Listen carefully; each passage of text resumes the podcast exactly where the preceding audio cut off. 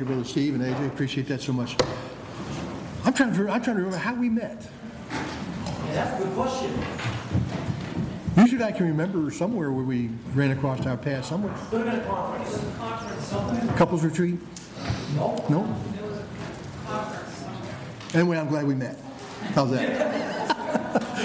So it's been, it's been- actually, so it's been at least uh, five plus years? At least. At least that there. Yeah, And uh, we did enjoy the trip, believe it or not. Uh, I think I was so overwhelmed, we didn't take a lot of pictures. Well, we took a lot of pictures. I didn't take a lot of notes. And I should have taken a cue from some of the ladies there that, I mean, they had notebooks and notebooks, and they were going along the line. But I, I did share with the folks that one, when we were up on, uh, I'm trying to think up on, um, was it the mountaintop, we were up there at, uh, Masada? Look, was it Nebo? Oh, Mount Nebo in Jordan. Yeah. And uh, you had given your presentation there, and I don't know if we had told you about a young guy who came running, the wife and I were walking away from the group, and, because we were dispersed at that point, and he came running up to us and said, uh, you're Americans? And he said- and he said, yeah. And he said, well, he said, I found the talk very uh, interesting. Yes. So we actually had the opportunity on top of Mount Nebo to present him with the gospel. And then he came and he talked with you, if you remember him. Yeah, remember that, so- I remember this, Yeah. I can't, was his first name David? I think it was, uh, whatever. A young man. Yeah, It was a young man, but it was just interesting that there, there was three of those guys that was sitting there, standing there, listening to the whole thing there, and he was just really mesmerized by it. And so, if you're young enough, and uh, you don't mind uh, a little bit of heat, you can go over there to Israel and enjoy it, uh, for sure. Now, I, I told the wife, I said, we're going to give an arm and a leg. If we had, if we go back, we're going first class all the way. I am not going to be cramped up in this tiny little space there Yeah, uh, to, to be there, because, and uh, I am going to learn to take a sleeping pill. To help you go to sleep, because we didn't sleep for 10 hours over with a mask on our face, and uh, oh, by the time we got to, we were exhausted, literally exhausted, but uh, it, it was a good trip, and uh, we enjoyed that uh, immensely. And I, even now, as I go through the Bible and I'm reading certain passages of Scripture, certain places come to mind that, that we had seen, because what I really had up here was altogether different than what actually is there. Right. And I'm sure the, over the centuries, things have changed considerably as well, but uh, it, wa- it was a real eye-opener. So, brother, why don't you come and share what God's done in your heart today? Thank you. So. Appreciate you, brother. Thank you so much. Man, we had a really, really good time in Israel, and I cannot wait to get back there again. And uh, we're hoping, Lord willing, maybe by March or sometime in the spring 2024, uh, we can bring groups over there uh, to Israel. You can still go over there, but people right now just make the decision not to go over there uh, in the present, which I, I respect that. I was supposed to go October the 16th, and they uh, canceled on us when the war broke out on October uh, the 7th. But I'm hoping and praying that maybe uh, we can get back, at least for the, the gospel outreaches, for either uh, January, February. We'll see how that, uh, how that works out. But if you've never been to Israel, you need to go check it out because what you read in the Bible and then when you see out there, just going to put everything into perspective, amen. And uh, we did, uh, I think, 10 days between Israel and Jordan. Now we go over to Jordan because Jordan's also going to play a major role in Bible prophecy in the not too distant future. So we went to North Jordan to, as preacher said, Mount Nebo. Well, that is where Moses, uh, some 3,500 years ago, viewed the promised land. And when uh, Pastor Gangwer and all of our group was standing right there on Mount Nebo, we were viewing the area of the promised land where Moses would have viewed it some 3,500 years ago. I mean, we're looking at Jericho in the distance. We're looking at the Dead Sea uh, to our left. It was absolutely uh, amazing. And you got to see these things with your own eyes. Then we get in our tour bus. We'll drive about maybe two and a half hours all the way to South Jordan to a place called Petra. You've heard of Petra, right? Petra in the future will play a major role in Bible prophecy because we believe that is where God is going to shelter the Jewish people for the last three and a half years of the tribulation period when they flee from the Antichrist, when he breaks his peace treaty with Israel in Daniel 9 and verse number 27. Now we know Petra will be the geographical location, even though we don't find the word Petra in the Bible, the geographical location is there based on my reading of Isaiah chapter 16, 1 and 4, Isaiah 26, 20, Isaiah 63, 1 through 6, Revelation 12, 6, and Revelation 12, 14. That will be ground zero for God feeding, protecting, and sheltering the surviving Jewish remnant for at least the last half of that 1,260 days of the last of the seven-year period of tribulation. So we got to see that firsthand. I taught Bible prophecy on location at Mount Nebo, uh, there at uh, Petra, and of course, rest of the time in Israel. Why? Israel is going to be our home in the future, specifically the city of Jerusalem. That is where the kingdom will emanate from for 1,000 years. See, you can live 70 to 80 years an American, but you're going to live the 1,000 years an Israeli. Let that sink in a little bit there, okay? Because that's going to be your home in the kingdom to come. We call this the millennial kingdom reign of Jesus Christ. I had a guy tell me one time, I don't believe in the millennium. I said, May I ask why? He says, Yeah, I don't find it in the Bible. I said, You're absolutely right. It's not in the Bible. Okay, well, why do you use the term millennium? Well, it comes from what we do find in the Bible. Revelation chapter 20, 2 through 7, tells us six times a thousand years, a thousand years, a thousand years, a thousand years, a thousand years, a thousand years. If you take that term thousand years, it comes from two Latin words. Malay, thousand, annum, years. So you combine Malay, anum, what do we get? Millennium. One thousand years. Same thing with the rapture. You got Christians today, they say they no longer believe in the doctrine of the rapture because I don't find the word rapture in the Bible. And again, they are correct. So why do we use the word rapture? It comes from the Latin rapturo, which is the first person plural future indicative passive tense. It simply means to seize or to snatch away. That's rapture. The Greek is harpazo, where we get the English word harpoon, to harpoon in, reel it in like in those old Moby Dick movies. They harpoon the whale and they uh, reel the whale in. One day we're going to be harpooned, taken up, reeled up into heaven, or seized, snatch away, rapturo, or we get the English word rapture. And so that's why we use uh, these terms. Jesus Christ is coming back on a day and hour in which we least expect it. Amen? The, the, listen, the rapture is dateless, man. You can't put a date on the rapture. There are no signs that precede it, and there are no prophecies that must be fulfilled. It's imminent. It could happen at any moment, and it could happen right now. This service could come to an end right now with a shofar sounding from heaven. Now, why do I say shofar? A shofar refers to a. You know what this is here, right? That's a ram's horn. I just got this in Israel this past uh, June. It has the hand carved lion of the tribe of Judah on it from Revelation chapter 5 and verse number 5. Shofar is Hebrew for ram's horn. Everyone say shofar? Shofar, shofar so good, your Hebrew's getting better. Amen? That's a shofar. It is a trumpet. Now, how do I know that a shofar is an actual biblical trumpet in the Bible? Well, because I just read my King James Bible. I read Joshua chapter 6, verses 4, 5, 6, 8, 13. Five times it says, the priest blew the trumpet of ram's horn. Ram's horn in the Bible is shofar. See, he was getting even better. I like it. Now, this is my shofar. Down, down there is my Yemenite shofar. This is Pastor's shofar. Sorry, I couldn't resist. Couldn't resist. It's probably the last time you'll see me here again. Just, you know, I just couldn't resist. But, but it's going to sound, folks. And when it does, listen, it's going to be so loud. All the born again dead coming up. Right out of those graves, man. And in Christians alive at the time of the rapture, pow, caught up. Again, that's harpazo in the Greek.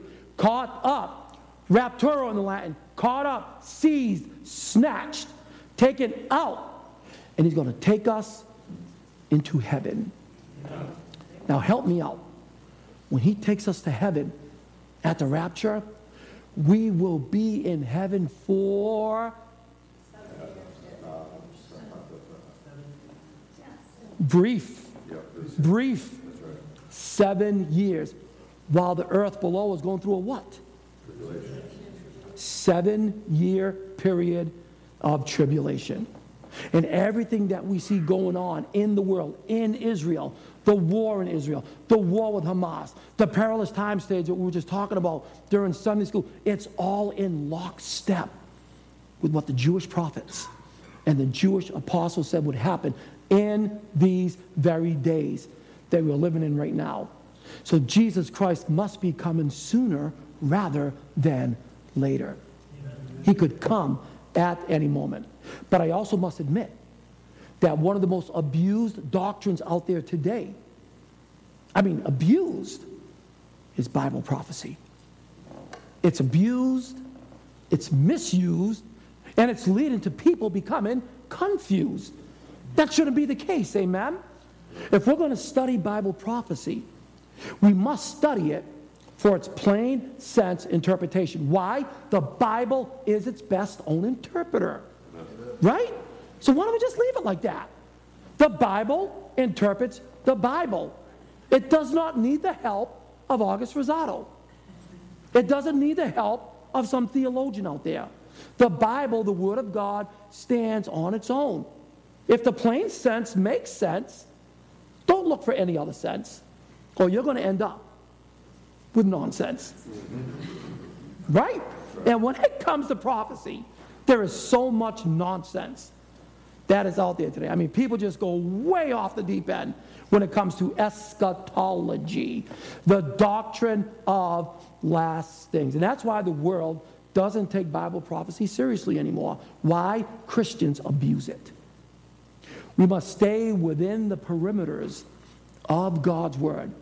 Compare Scripture with Scripture. We call that inductive Bible study. When you compare Scripture with Scripture, it gives you more information concerning a person, a place, an event, a thing. Amen? We must apply inductive Bible study. We must stay within the bounds of the Word of God. That's what we're going to do this morning. Now, one lady approached me this morning. She had no idea that I was going to preach on this message. So, Brother Rosado, what, what do you think about the verse in Genesis 12 3? I will bless them that bless thee and curse them that curse thee. I said, You had no idea I was going to preach that this morning. She said, No. I'm like, Well, here you go. God is always on time, amen? He's always on time, He's always in control. Listen, I might not agree with a lot of the political aspects that's going on within the government of the state of Israel, you know, because it is a secular government. It's secular. But I do know what the Bible says about blessing those who bless Israel. Right? And cursing those who curse Israel. That's what I want to talk about uh, this morning. Now, listen, I know you can smell the victuals down there. I know you can, because I know I can smell it, okay? Listen, I, I like the fellowship, but I also like the belly ship. Okay? So um, we're not going to take long uh, with this message, so we can go down there, get a little belly shipping going on, and then when you get your full of belly ship, we'll come back up here for the afternoon service in which I'm going to talk about when will this generation end. We're going to clear up some misconceptions concerning that word generation. Is it an elongated period of time? Is it 80 years? Is it 70 years? Is it 40 years? Is it even a time period at all? We're going to look at that this afternoon. I just recently wrote my brand new book, When Will This Generation End? You can pre order that book at the end of the service. As a matter of fact, we do have an eight book offer that you can take advantage of of books I've written on Bible prophecy. My first wife. Okay? She's right there. Patty, raise your hand. There she is right there my first wife of 35 years. Um, she will help you with any book orders or anything we have there on the table. All right, let's get into it. So we're going to go to the book of Genesis. We're going to go to, well, you, you first you're going to probably say, well, Genesis 12, right? No, let's go to Genesis 32. Genesis chapter number 32. Genesis 32, and we're going to look at verses 24 through 28. Genesis 32, and we're going to begin in verse number 24. I will bless them that bless thee, and I will curse them that curseth thee. We see a blessing and a warning in this same verse. We'll get to that verse in a few minutes, but I want to give you the background here. So we're going to look at Genesis uh, 32, and here we have Jacob, Yaakov in Hebrew, in a wrestling match. It's not WWF or WWE, whatever you want to call it. This is the real deal here, amen? And somebody got injured here. Now look at verse number 24 with me of Genesis chapter number 32. And Jacob was left alone, and there wrestled a man with him until the break in of the day. And when he saw that he prevailed not against him, he touched the hollow of his thigh, and the hollow of Jacob's thigh was out of joint, and he wrestled with him. And he said, Let me go, for the day breaketh. And he said, I will not let thee go, except thou bless me. And he said unto him, What is thy name? And he said, Jacob. And he said, Thy name shall be called no more Jacob, but Israel. For as a prince thou hast power with God and with men, and hast prevailed. Wow. Let's pray this morning. Heavenly Father, gracious God in heaven, thank you once again for allowing me to stand behind this sacred desk in your house, Lord, to worship you this morning, to magnify and glorify your holy and righteous name. Lord, we know that in the future, one day, as Brother AJ read this morning, you will reign as King, Melech, over all the earth. One day, the lion of the tribe of Judah will establish his kingdom in the holy city of Jerusalem.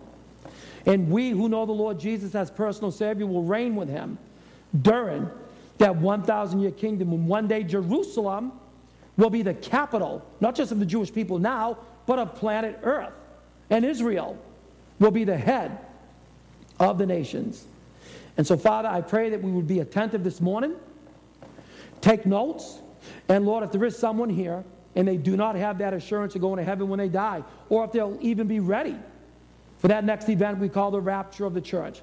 I pray that today, this morning, at Calvary Baptist Church, that they will settle that and by faith call upon the name of the Lord, be born again through the Spirit of God, and be ready for either one or two things either death or the next main event on God's calendar of activities we call the rapture of the church.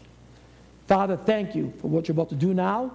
And we pray, Maranatha, even so come, Lord Jesus. For it's in his precious name we pray. And all of God's people said, Amen.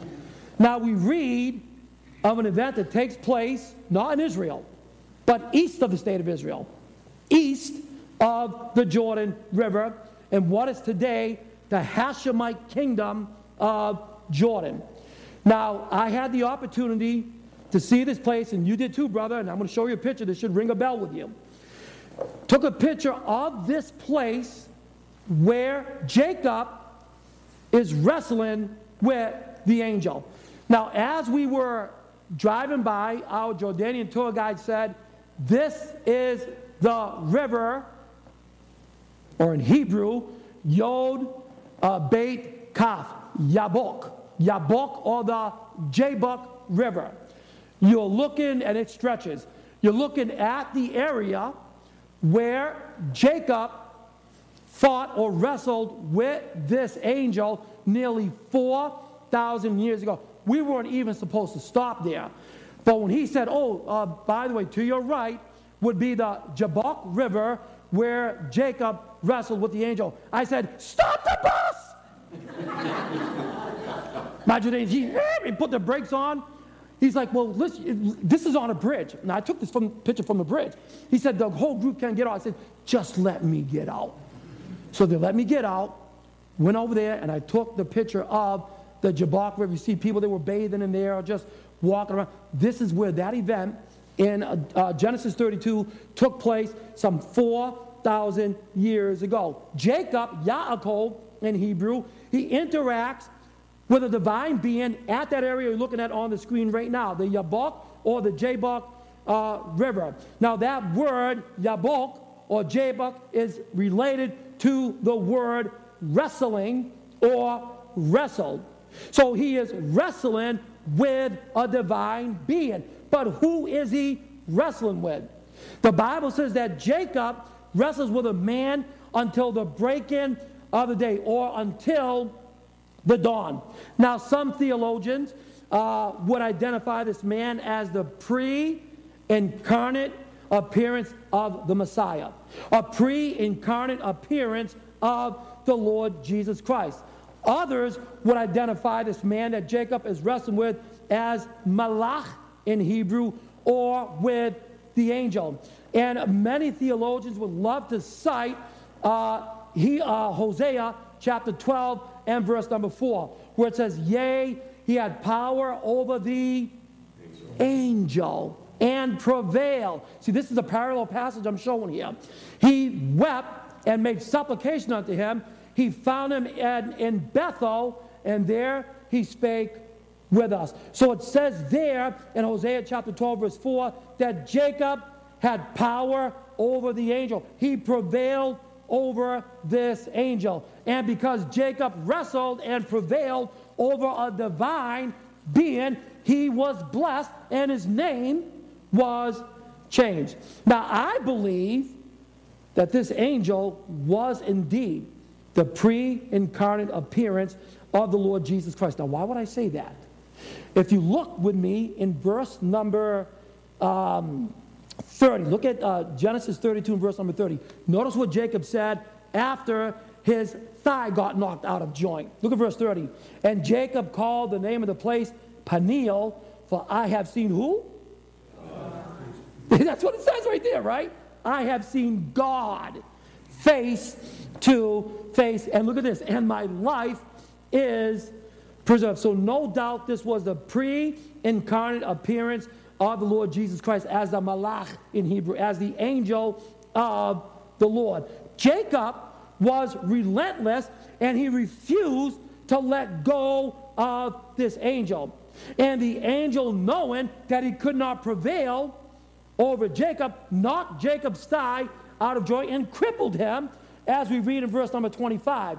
And when he saw that he prevailed not against him. He touched the hollow of his thigh, and the hollow of Jacob's thigh was out of joint, and he wrestled with. Here you have a mortal, Jacob prevailing over someone who is immortal.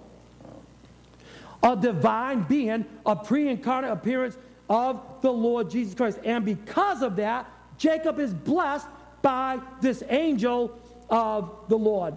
Jacob refuses to let the angel go until the angel blesses Jacob. The blessing of Jacob also, ladies and gentlemen, constituted the changing of his name from Yaakov, Jacob, the heel, the heel catcher, the supplanter, the deceiver.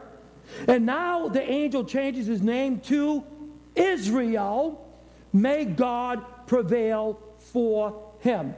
Jacob is now recognized as a prince with God, not a supplanter, not a deceiver, but now a prince with God. The changing of his name would represent a nation and a special people in God's eyes. The apple of God's eye.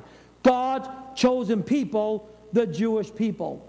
Jacob got a hold of God and he would not let go until God blessed him. Jacob prevailed and was blessed. Another parallel passage that I want to point out to you would be 2 Kings chapter 17 and verse number 34. Now, again, inductive Bible study, we are applying here. You compare scripture with scripture. Unto this day, they do after the former manners. They fear not the Lord, neither do they after their statutes, or after their ordinances, or after the law and commandment which the Lord commanded the children of Jacob, who he named Israel. So we see this in Genesis 32 28, and right there, 2 Kings chapter 17 and verse number 34. His name changed from the supplanter, the deceiver, to Israel, a prince with God, or I will fight for you. This is why the angel wanted to know Jacob's name, because he wanted to properly bless him, which in this case also constitutes the change of his name. A change of name that alluded, ladies and gentlemen, to the promises in the future, the promises and the success for the future of the Jewish people. And folks, we know the promises of the Abrahamic covenant. Let's just back up to Genesis 12. Let's back up to Genesis chapter 12.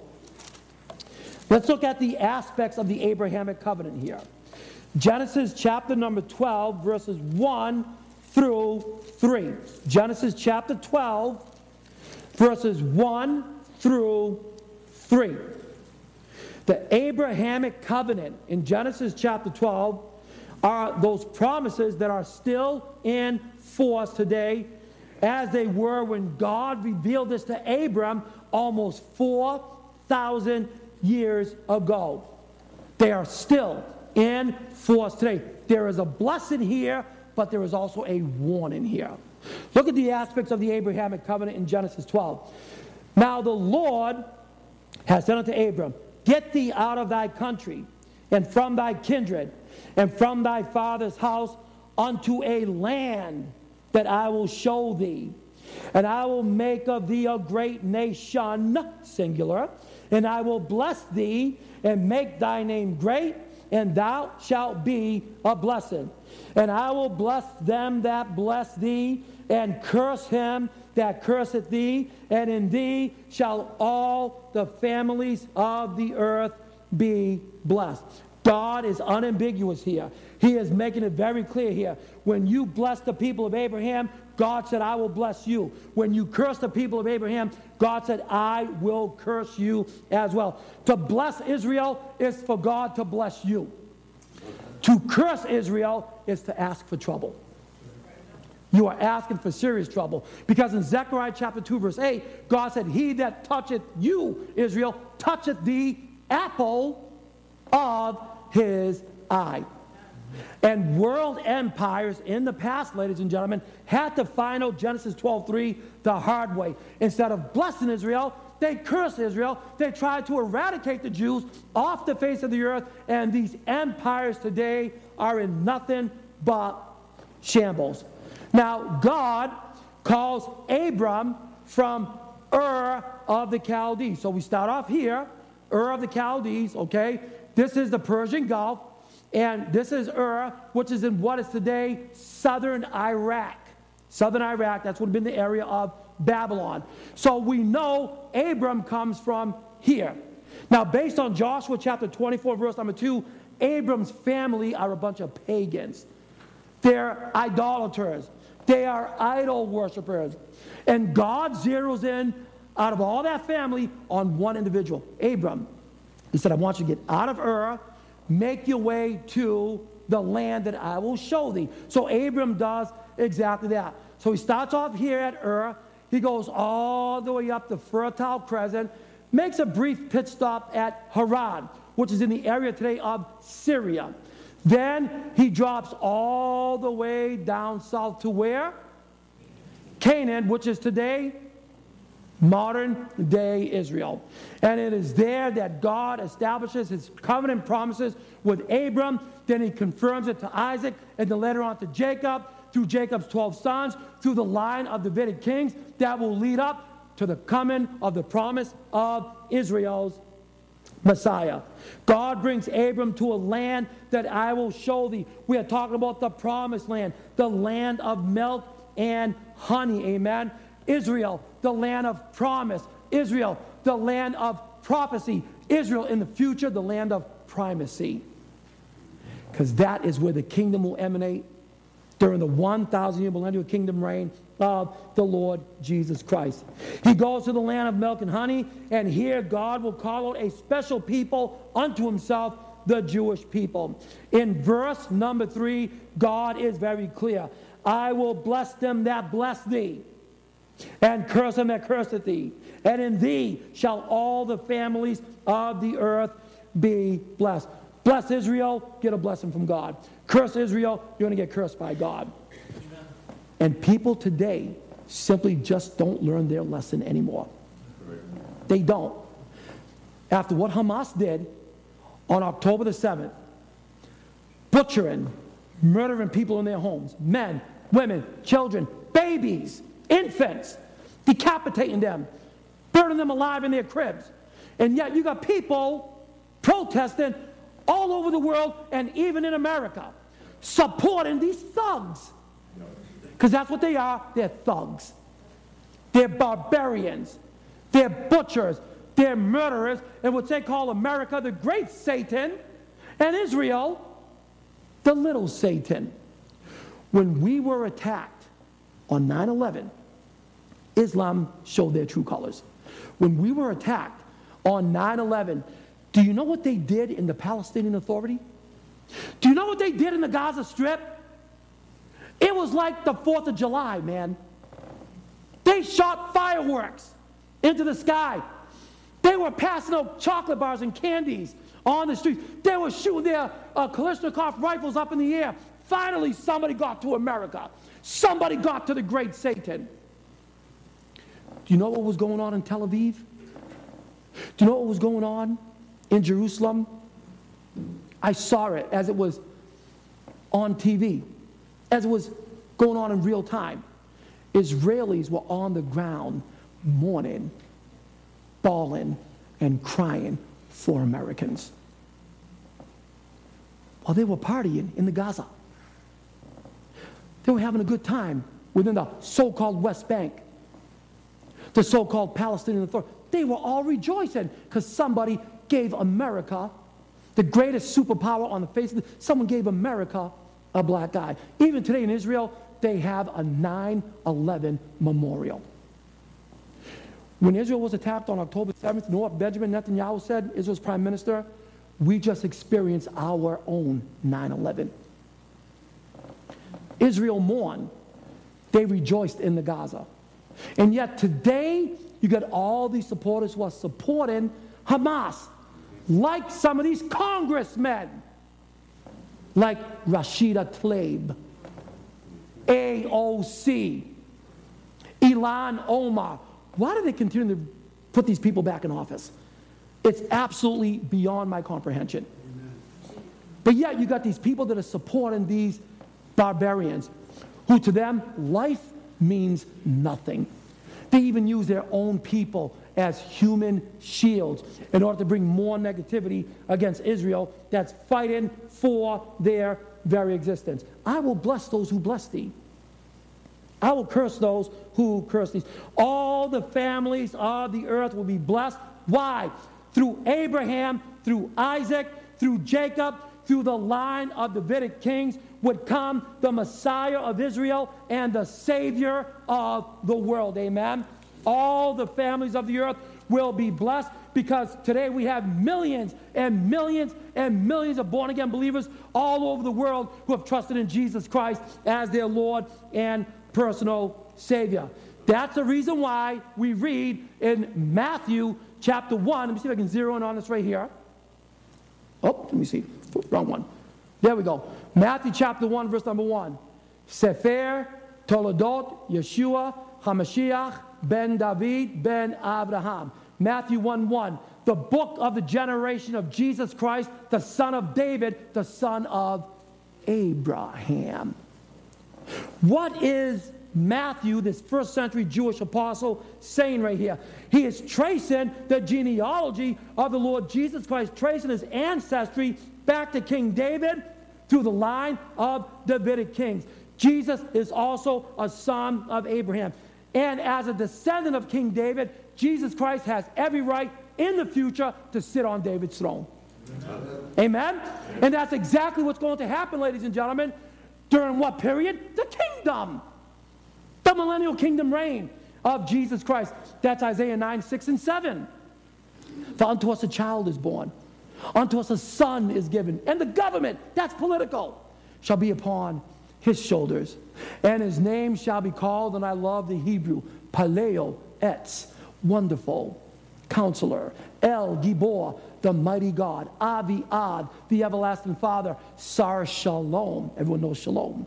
Sar Shalom, the Prince of Peace. Verse 7 tells us, Of the increase of his government and peace there shall be no end. Upon the throne of David and upon his kingdom shall he order it and establish it with justice and judgment from henceforth, even forever and ever. The zeal of the Lord of hosts shall perform this. God has promises to keep.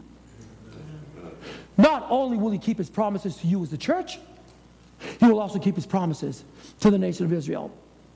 And the main crux of the promise is right there in the Abrahamic covenant. Genesis 12, 1 through 3. I will bless those who bless thee, and I will curse those who curse thee. Oh, by the way, Dr. Luke, chapter 1, 32 and 33 said this He shall be great and shall be called the Son of the Highest. And the Lord God shall give unto him the throne of his father David.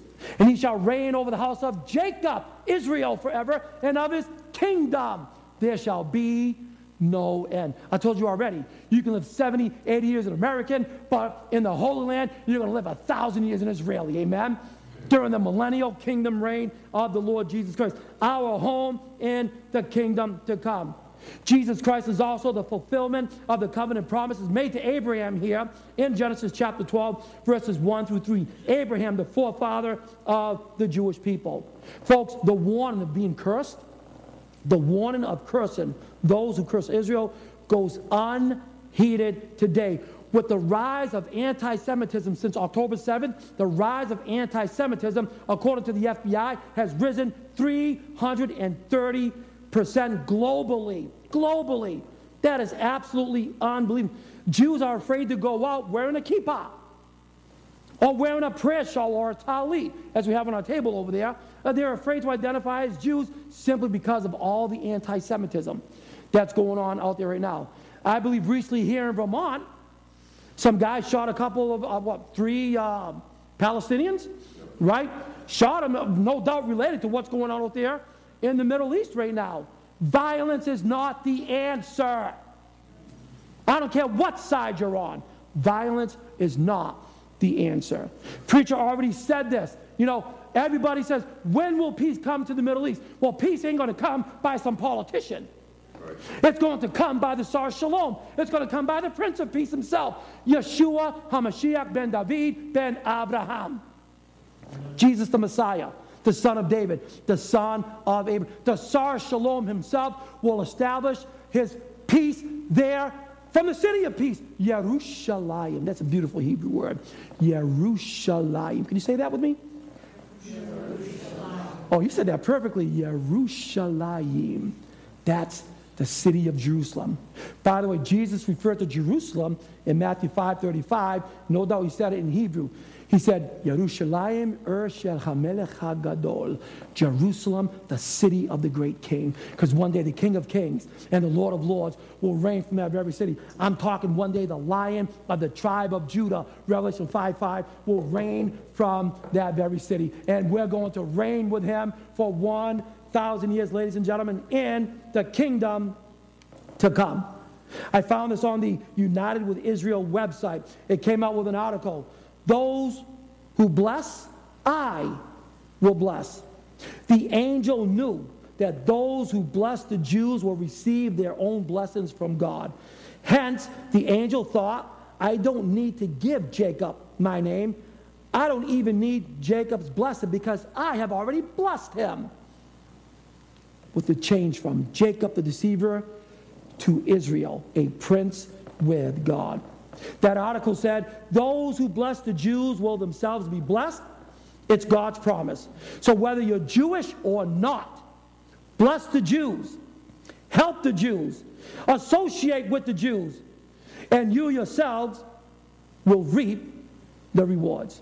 Again, you don't have to agree with every politic that goes on in Israel, but you do believe in the B I B L E, right? You do believe in the promises of the Abrahamic covenant. You do believe in the promises of the Davidic covenant. What's the Davidic covenant? The promises that God made to King David, Melech David, King David.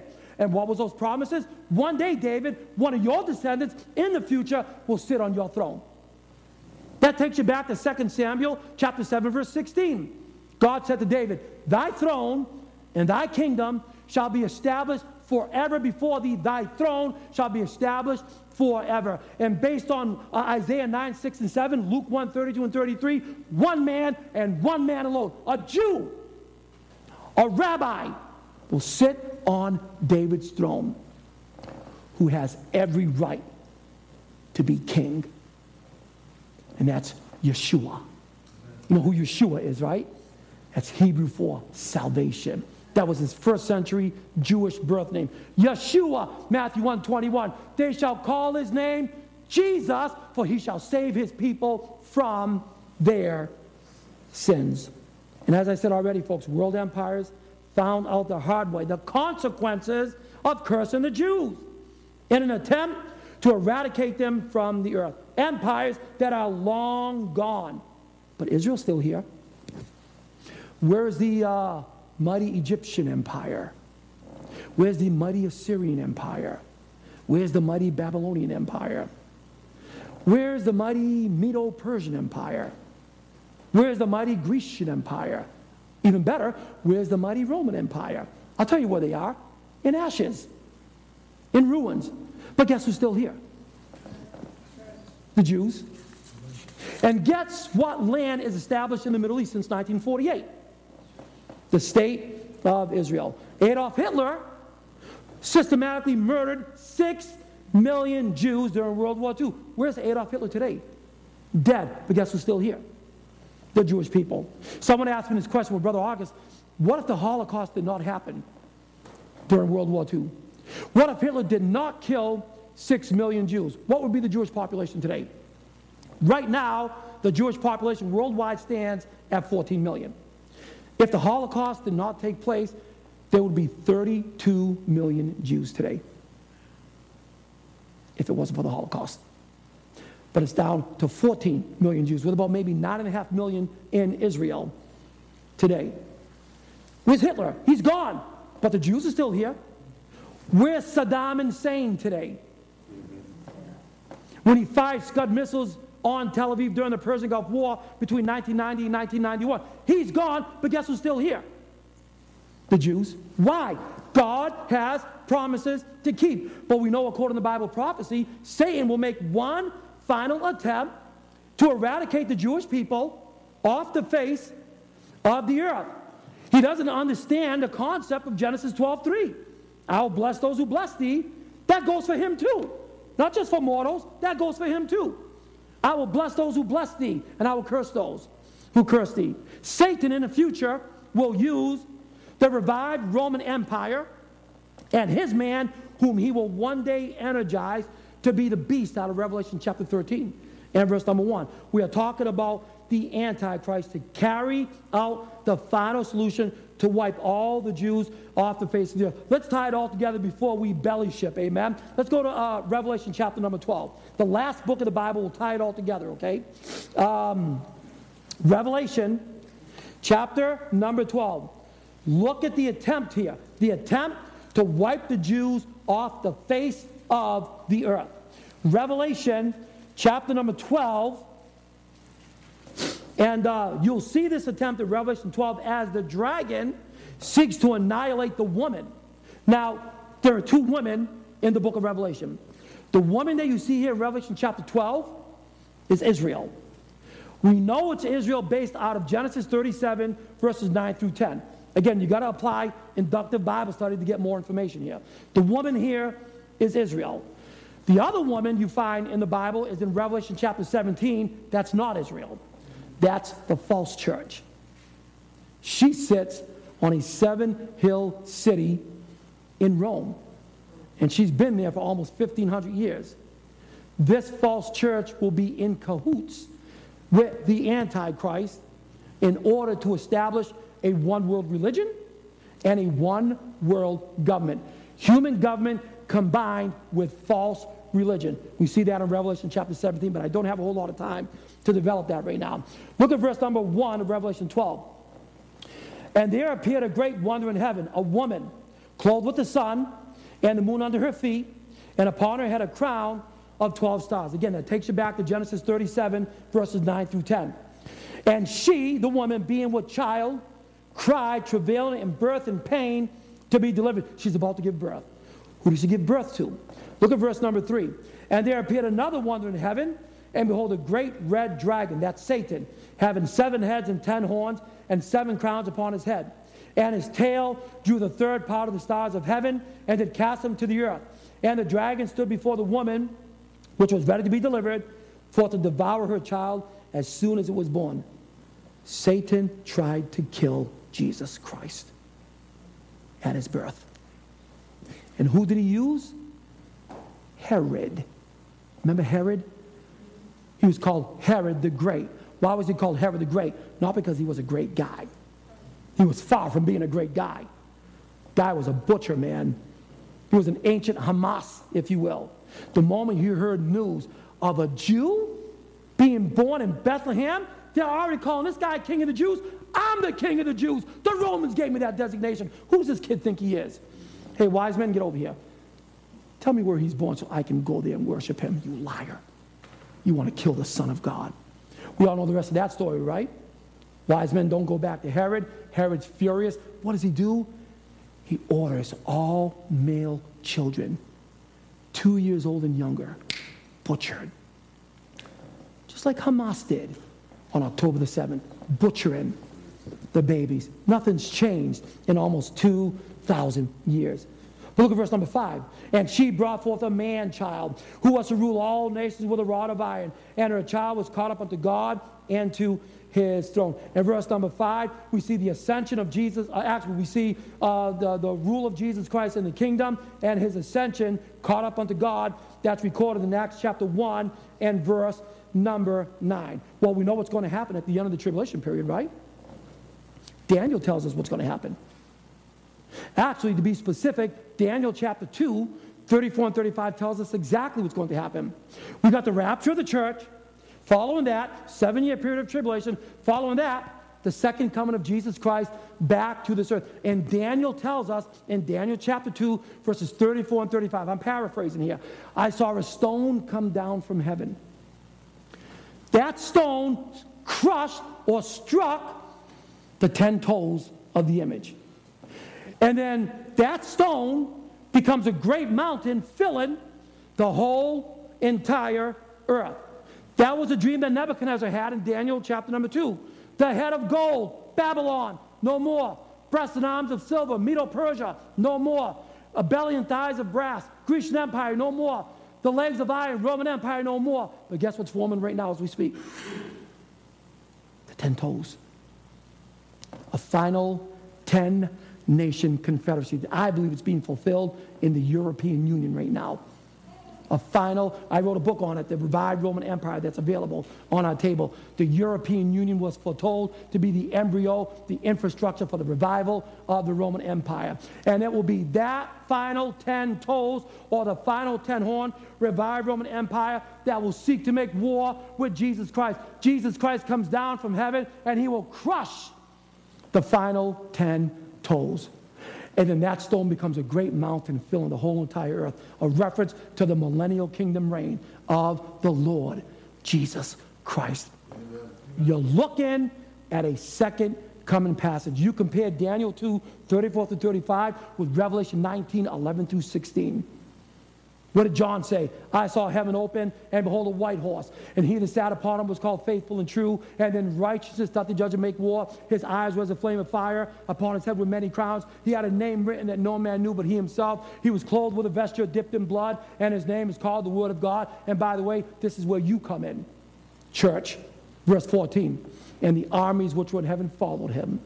Upon white horses, clothed in fine linen, white and clean. The army that was raptured seven years earlier, coming back with him seven years later. Out of his mouth goes a sharp sword, that whether he should smite the nations, he shall rule them with a rod of iron, and he treadeth the winepress and the fierceness and the wrath of Almighty God. And upon his vesture and upon his thigh was a name written, King of Kings and the Lord of lords. That's why Jesus said of Jerusalem in Matthew 5:35, Jerusalem, the city of the great king, because he's going to reign from that very city as the King of Kings and the Lord of Lords.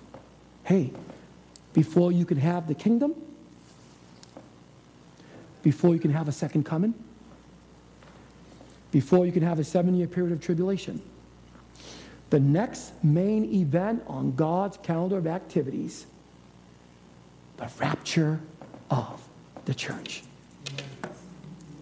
And what did Paul say about this event? As he would say throughout his Pauline epistles, don't be ignorant. That's what he said. don't be ignorant. 1 Thessalonians 4, 13 to 18, and I close on that verse. For I would not have you to be ignorant, brethren, concerning them which are asleep, that ye sorrow not, even as others which have no hope. For if we believe that Jesus died and rose again, even so also them which sleep in Jesus will God bring with him. For this we say unto you by the word of the Lord, that we which are alive and remain unto the coming of the Lord shall not prevent or precede them which are asleep. For the Lord himself shall descend from heaven with a shout, with the voice of the archangel, shofar, trump of God, and the dead in Christ shall rise first. Then we, which are alive and remain, caught up, harpazo, caught up, rapturo.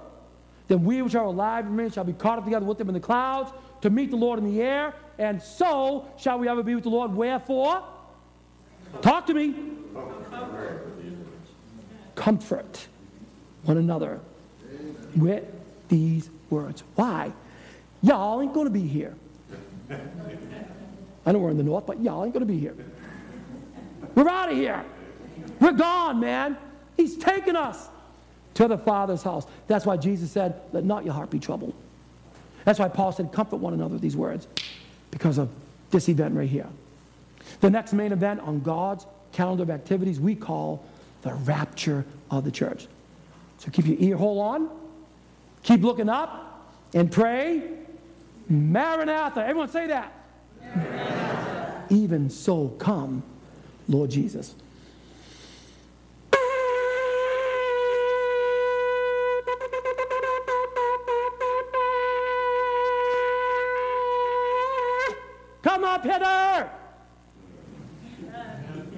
And faster than you can blink the human eye.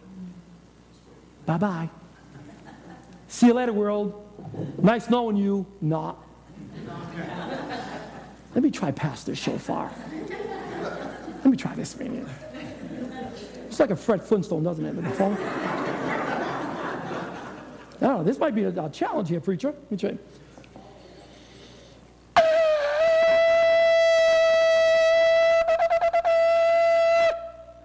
Either way, we're out of here. what a day, glorious day that is going to be. What am I telling you? Stage is set. Actors are getting into position. The curtain is about to go up on the end time drama. Up next, the rapture of the church. What if it was right now? Would Calvary Baptist Church be completely empty at the rapture? Or would some of you still be sitting in your seats, left behind at the rapture? If there's doubt in that head of yours, settle that right now. Every head bowed, every eye closed, and want to be dismissed.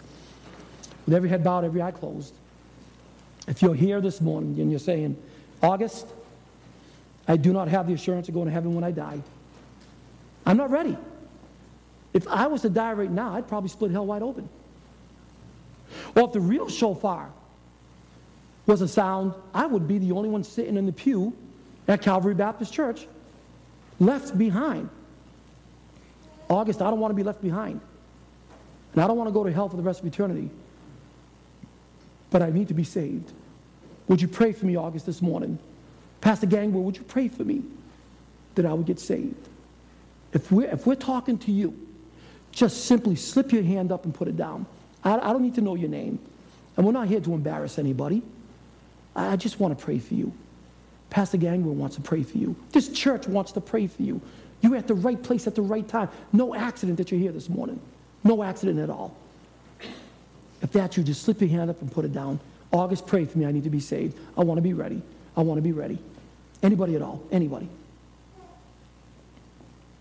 Okay, let me ask you this then. If you are saved, born again, washed by the blood, you know you're ready to go. Whether by death or by rapture, you know you're ready. If you're saved, would you raise your hand as a testimony? I'm saved, August. I'm ready. If you're saved, I want to see your hands. If you're not saved, don't raise your hands, okay? But if you're saved, I want to see your hands there. Come on. Only a few people here that are saved, huh? Okay? All right, okay, we see more hands going up there. Praise the Lord. Thank you, thank you. You can put those hands down. Listen, talk to Pastor Gangwer. Please talk to me. But don't walk out of here lost because tomorrow might be too late. Heavenly Father, thank you again for your word. I will bless those who bless thee, and I will curse those who curse thee. Lord, there's a reason why you changed Jacob's name from supplanter to prince with God. And Lord, there was a reason why you called him Israel. Because that is where the kingdom will emanate from.